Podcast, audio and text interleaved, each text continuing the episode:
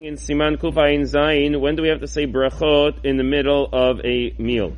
So, achel perot mevushalim besukar, kompot, besof seudato. Kompot, uh, like a fruit cooked in like a, it's like boiled, sweet type of fruit, a mixture, usually eaten as dessert. So, that's considered fruit that's eaten for dessert. The fact that it's cooked doesn't change it. It needs a bracha of minag. Hmm? Uh, no, it dep- so it depends. We'll get there in a second. Meaning, that's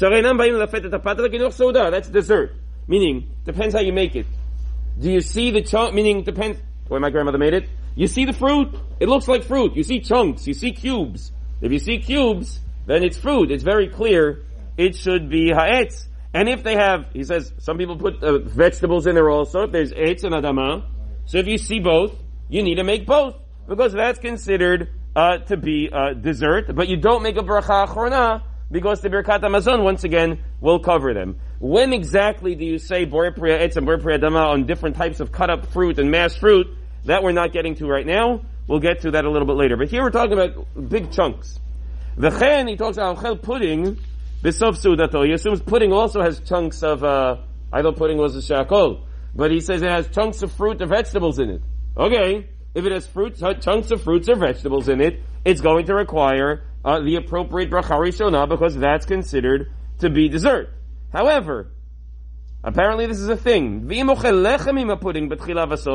if you're putting the pudding on, on bread, okay, if you want to eat it on bread, there are lots of ways to get kids to eat. You want to put it on bread, you're eating it mamash with a slice of bread, okay, so then, then you don't need to make a bracha. You're eating it mamash with the bread. I just thought that that's not how people eat pudding, but what do I know?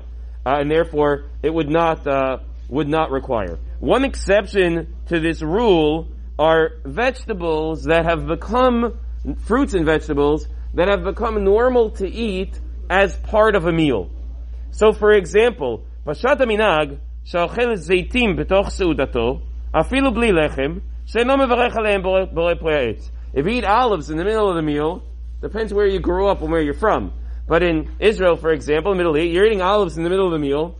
That's uh, normal. That's part of the meal. It's not the dessert. Olives are sometimes brought as part of the meal. It's just what you eat with the uh, with the other food. So if you're eating in the meal that you made hamotzi, you do not have to make a borei parades. He says v'huadin with with um, pickles. For many people, eating pickles in the middle of a meal is, is it's a side dish. It's not uh, dessert. It's part of the meal. You have this. You have, you have pickles with it together and therefore you would not make a borei pri ha'adama, even though they're vegetables, even though they're separate, even though they're also not raw.